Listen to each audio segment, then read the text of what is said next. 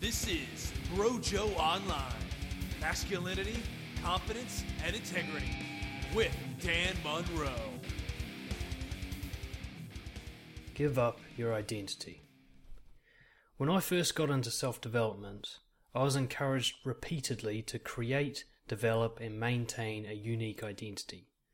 This was often the more tangible advice around what it meant to just be yourself. It seemed like good advice. It implied that I was a fixed thing that I could create, cement as a structure, and then live by. It was promised that if I did this, I would enjoy success, respect, and self worth. It wasn't until I tried doing it that I realized something was wrong. If you're like me, you've been bombarded your entire life with messaging about identity. When it's subtle, it dances around the subject, like being told that you need to find a lifelong career or you need a single purpose in life, or hearing people refer to themselves by their beliefs, job title, or activities, like I'm a software developer or I'm a Christian. When it's direct, you're being told you need to develop into something that fits a strict set of rules. Be a man. Be a good Muslim. You must find yourself. These are the kind of instructions that are often thrown at us, usually advice that's completely unasked for, and we get a sense that the people delivering these messages know what they're talking about. I'd like to offer a different view. For a moment, I'd like you to consider the opposite idea of this argument the idea that having an identity is harmful. What is an identity?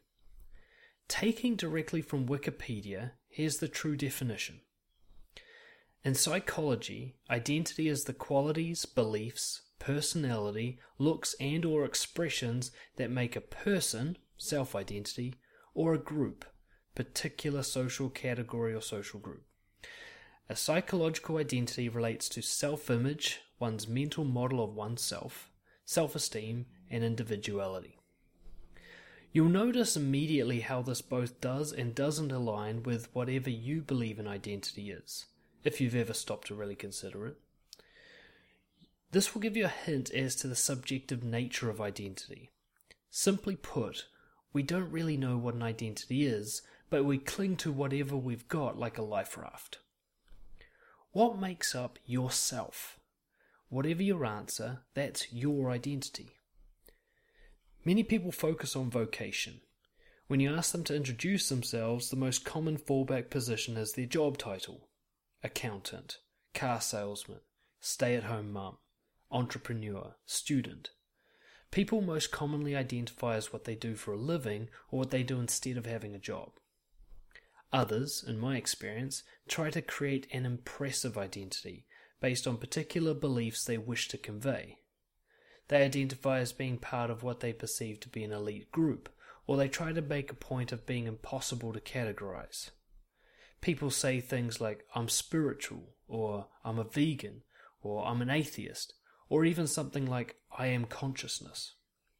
However, it's done, most people try to label themselves as succinctly as possible, with a title that either connotates impressive qualities or tries to avoid further digging.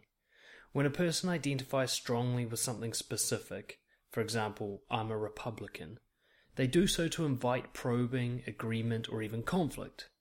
Others play it safe, like I'm an engineer, to avoid laying potential bait that might provoke further exploration. These identity labels come with an uncertain set of rules, standards, and boundaries, usually. A doctor may subscribe to being analytical, powerful, and reliable.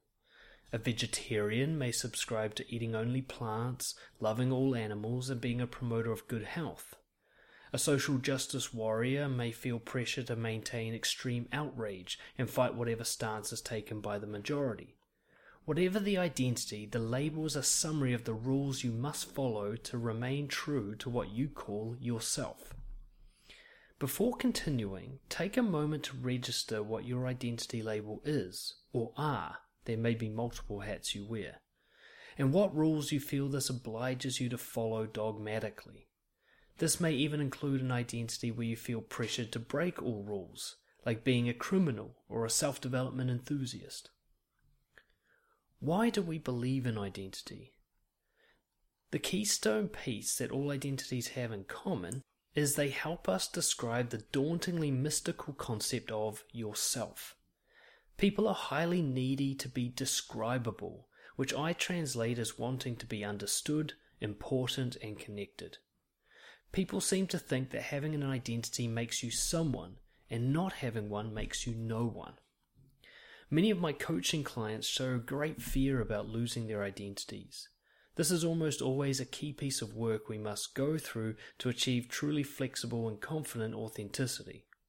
They describe the fear as being like the fear of death, a complete unknown that seems likely to be painful. In most cases, my clients will even cling stubbornly to identities that are measurably harmful, like being Mr. Nice Guy, or even being a loser, rather than risk being nothing at all. There is a technical piece of the identity puzzle that we must overcome psychologically to believe that yourself can be described. The problem with stating I am a whatever is that we know deep in our hearts that it's clearly untrue. No matter what you identify as, it takes only a small amount of effort to find exceptions that cast doubt on the label. Any loser can remember a time they won. A pretty girl can remember a time she looked like shit. An atheist can remember that emotional time they looked up at the sky and said something to a god they don't believe in. And these are just some extreme hypotheticals. What about when you're sleeping, eating, taking a shit, lost in conversation with a friend, relaxing on the beach, or just walking to the shops? Are you still your identity then? If there's nothing about your current thoughts, emotions, or behavior that matches the specific list of rules attached to your identity, do you still exist? It's questions like these we must battle if we want to maintain the illusion of an identity. How do we handle such challenges to identity? It's simple. We ignore the evidence. I can claim to be a nice guy by simply ignoring that time I was a nasty little bitch to someone. I can skip over the memory, detach from it emotionally, justify it as an exceptional behavior that just wasn't me, and then slowly but surely reassert myself as the nice guy. You do this too, don't you? You cut out huge pieces of your behavioral timeline through either ignoring, minimizing, blaming, or justifying, just so you can claim, mostly to yourself, that you are still authentically aligned with your identity label. It takes a lot of effort, this process. All day long, we see ourselves drop the ball with our identities, and our internal cover up team has to go through the big propaganda process to smooth it over. Animal lovers will sometimes slap a mosquito dead when it bites their arm and ignore that they killed a living creature. Intelligent people will occasionally believe in something just because a scientist they follow said it, without doing the research they insist everyone else performs, while minimizing this oversight to themselves. Lovely girls will give someone a sulky cold shoulder and then tell themselves it's justified because the other person bought it on themselves. So, we believe in our identities only because of a massive filtering out of evidence, both passively and actively, to avoid acknowledging the simple truth that most of the time we're not identifiable, we're nothing at all. The dark truth. It's obvious, isn't it? Identities are formed by one thing and one thing only neediness. The need to belong, the need to matter, the need to feel connected, the need to have a reason to live. All of these and more encourage us to create an illusion, a fantasy that gives meaning to the word me. We are compelled to try and be something. It doesn't even really matter what, as long as we can give it a label and wear it as a uniform. So, what's wrong with that, you ask? Why not subdue the terrifying sense of chaos that comes with peeking into the idea that a human being is not really a thing that can be lab- labeled or made sense of? Why not just delude ourselves so we can avoid going crazy? Can't you just let me be consciousness or something spiritual like that and leave me the fuck alone? Look, these are fair questions. It's not my place to say you should kill your identity because I don't know what's best for you. What I can speak to, however, is why and how I chose to kill my identity, or should I say, identities. I was a nice guy, a hard worker, the funny guy, a good friend, a rock star, a coach, consciousness. Sometimes I was just called myself. The list goes on and on. I collected identities like serial killers collect mutilated body parts. I had one for every occasion and could make wardrobe changes effortlessly. I often modelled or outright copied them off people I admired.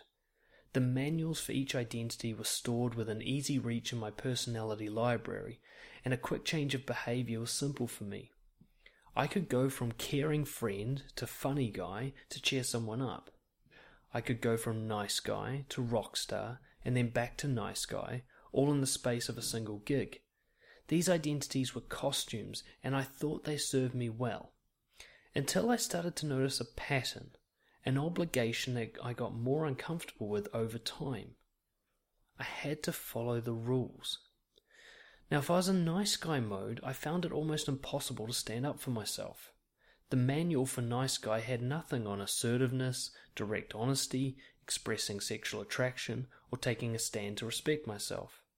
I would have to break my identity to indulge in such things, so, because of my attachment to being seen as the nice guy, both by myself and others, I would have to give up on those luxuries.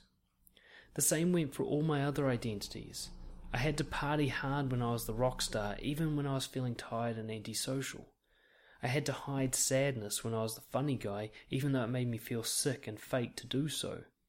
I couldn't take a break when I was the hard worker, and I couldn't give someone tough love when I was the good friend my identity always ended up being a prison. An engineer will feel like avoiding irrational artistic expression and may miss out on a lifetime passion. A hardcore feminist may force herself to hate all men and miss out on great connections and friendships. A coach may avoid being helped by others. There are tons of examples of people missing out and even getting seriously harmed because of their stubborn refusal to let up on their identities. Think about your own identity. How often have you felt compelled to comply with it, even though the situation seemed to call for something different from you? How many times do you think you've missed out on a potentially scary new experience that may have been great for you because you didn't want to be seen as not being yourself? The dark truth is that identity is a fiction. It never existed. In every moment, you are something different to what you've ever been before. You're older every second, so you're never the same person. Your thoughts, mood, and behavior constantly fluctuate and often breaks the rules of your identity. And, especially when there's no one around to watch you, you're often nothing at all. Letting yourself die. Identity suicide is terrifying. The idea of letting the labels go and just being whatever you are in each moment, constantly changing, always a little bit different, even when there are trends and preferences, is scary. But so is getting let out of prison after 30 years. You're institutionalized by your identity. You've accepted it as a life sentence, and because ultimately you sentenced yourself to it, you're reluctant to admit it's a lie. Every day you work hard to rebuild and fortify the walls of your prison simply because you don't even want to contemplate being nothing. But being nothing is freedom. When I was no longer Mr. Nice Guy, I was free to choose when to be caring and when to be assertive, when to be submissive and when to be aggressive. I could adapt to situations. When I let go of being the hard worker, I could choose when to get shit done and when to enjoy some relaxation. No more guilt for taking time off, and I ended up even being more productive.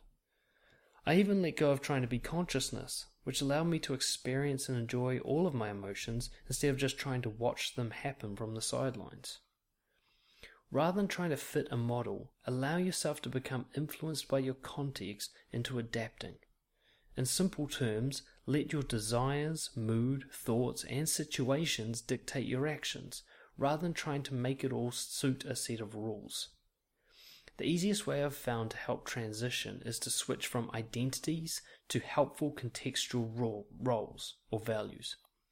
Assess the situation, ask yourself what would be the best parts of you to come out right now, and then let them play. If, for example, you're stressed and burned out, then let your fuck around and do nothing role have a turn. If you see someone you like, let your bold and flirty mode kick in. If you're usually a lovely person and your boss steps over the line, let your badass take no shit role step up for you, at least briefly.